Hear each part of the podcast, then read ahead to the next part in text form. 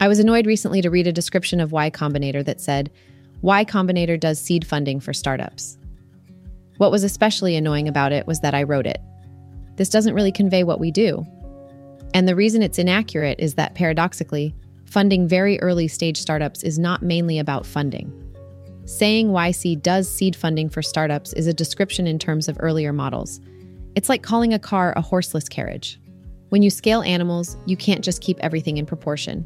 For example, volume grows as the cube of linear dimension, but surface area only as the square. So as animals get bigger, they have trouble radiating heat. That's why mice and rabbits are furry and elephants and hippos aren't. You can't make a mouse by scaling down an elephant. YC represents a new, smaller kind of animal, so much smaller that all the rules are different. Before us, most companies in the startup funding business were venture capital funds. VCs generally fund later stage companies than we do, and they supply so much money that even though the other things they do may be very valuable, it's not that inaccurate to regard VCs as sources of money. Good VCs are smart money, but they're still money. All good investors supply a combination of money and help, but these scale differently, just as volume and surface area do. Late stage investors supply huge amounts of money and comparatively little help. When a company about to go public gets a mezzanine round of $50 million, the deal tends to be almost entirely about money.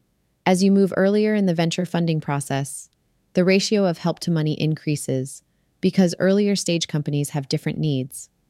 Early stage companies need less money because they're smaller and cheaper to run, but they need more help because life is so precarious for them.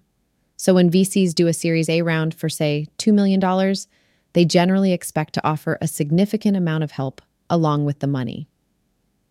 Y Combinator occupies the earliest end of the spectrum. We're at least one and generally two steps before VC funding. Though some startups go straight from YC to VC, the most common trajectory is to do an angel round first. And what happens at Y Combinator is as different from what happens in a Series A round as a Series A round is from a mezzanine financing. At our end, money is almost a negligible factor. The startup usually consists of just the founders. Their living expenses are the company's main expense, and since most founders are under 30, their living expenses are low. But at this early stage, companies need a lot of help practically every question is still unanswered. Some companies we've funded have been working on their software for a year or more, but others haven't decided what to work on, or even who the founders should be. When PR people and journalists recount the histories of startups after they've become big, they always underestimate how uncertain things were at first. They're not being deliberately misleading. When you look at a company like Google, it's hard to imagine they could once have been small and helpless. Sure, at one point they were just a couple guys in a garage, but even then, their greatness was assured, and all they had to do was roll forward along the railroad tracks of destiny. Far from it. A lot of startups with just as promising beginnings end up failing. Google has such momentum now that it would be hard for anyone to stop them. But all it would have taken in the beginning would have been for two Google employees to focus on the wrong things for six months, and the company could have died. We know because we've been there just how vulnerable startups are in the earliest phases. Curiously enough, that's why founders tend to get so rich from them. Reward is always proportionate to risk, and very early stage startups are insanely risky. What we really do at Y Combinator is get startups launched straight. One of many metaphors you could use for YC is a steam catapult on an aircraft carrier. We get startups airborne, barely airborne, but enough that they can accelerate fast. When you're launching planes, they have to be set up properly or you're just launching projectiles. They have to be pointed straight down the deck. The wings have to be trimmed properly. The engines have to be at full power. The pilot has to be ready. These are the kind of problems we deal with. After we fund startups, we work closely with them for three months. So closely, in fact, that we insist they move to where we are. And what we do in those three months is make sure everything is set up for launch. If there are tensions between co founders, we help sort them out. We get all the paperwork set up properly so there are no nasty surprises later. If the founders aren't sure what to focus on first, we try to figure that out. If there is some obstacle right in front of them, we either try to remove it or shift the startup sideways.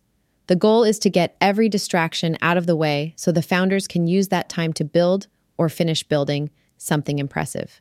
And then near the end of the three months, we push the button on the Steam catapult in the form of Demo Day, where the current group of startups present to pretty much every investor in Silicon Valley. Launching companies isn't identical with launching products.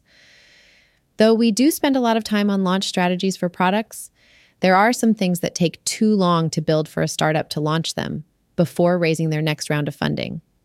Several of the most promising startups we've funded haven't launched their products yet, but are definitely launched as companies. In the earliest stage, startups not only have more questions to answer, but they tend to be different kinds of questions. In later stage startups, the questions are about deals or hiring or organization. In the earliest phase, they tend to be about technology and design. What do you make? That's the first problem to solve. That's why our motto is make something people want. This is always a good thing for companies to do, but it's even more important early on because it sets the bounds for every other question who you hire, how much money you raise, how you market yourself. They all depend on what you're making. Because the early problems are so much about technology and design, you probably need to be hackers to do what we do. While some VCs have technical backgrounds, I don't know any who still write code. Their expertise is mostly in business, as it should be, because that's the kind of expertise you need in the phase between Series A and, if you're lucky, IPO. Um,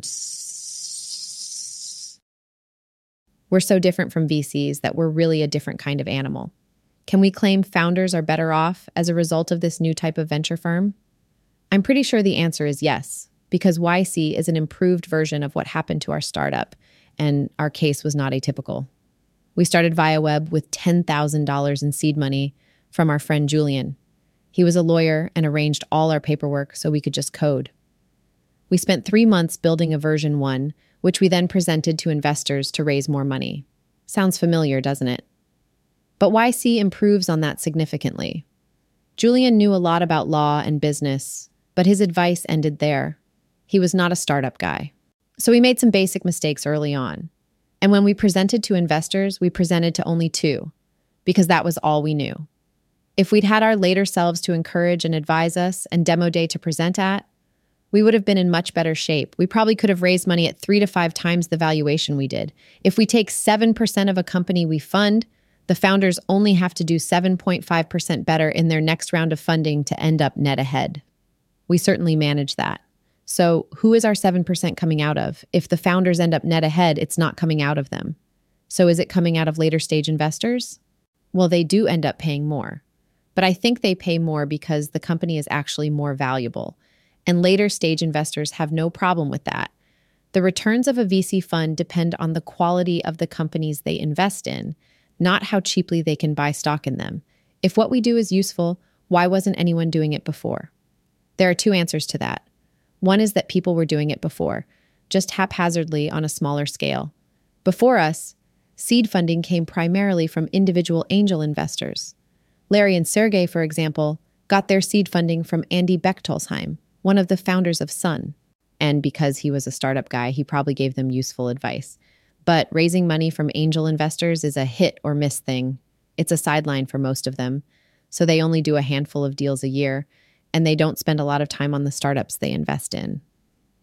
And they're hard to reach because they don't want random startups pestering them with business plans. The Google guys were lucky because they knew someone who knew Bechtolsheim. It generally takes a personal introduction with angels. The other reason no one was doing quite what we do is that till recently it was a lot more expensive to start a startup. You'll notice we haven't funded any biotech startups. That's still expensive. But advancing technology has made web startups so cheap that you really can get a company airborne for $15,000. If you understand how to operate a steam catapult, at least. So, in effect, what's happened is that a new ecological niche has opened up, and Y Combinator is the new kind of animal that has moved into it.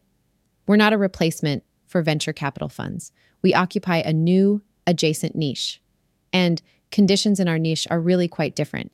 It's not just that the problems we face are different, the whole structure of the business is different. VCs are playing a zero sum game.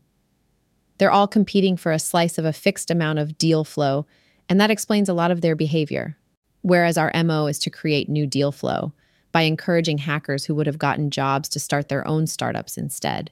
We compete more with employers than VCs. It's not surprising something like this would happen. Most fields become more specialized, more articulated as they develop, And startups are certainly an area in which there has been a lot of development over the past couple decades. The venture business in its present form is only about 40 years old. It stands to reason it would evolve. And it's natural that the new niche would at first be described, even by its inhabitants, in terms of the old one. But really, Y Combinator is not in the startup funding business. Really, we're more of a small, furry steam catapult.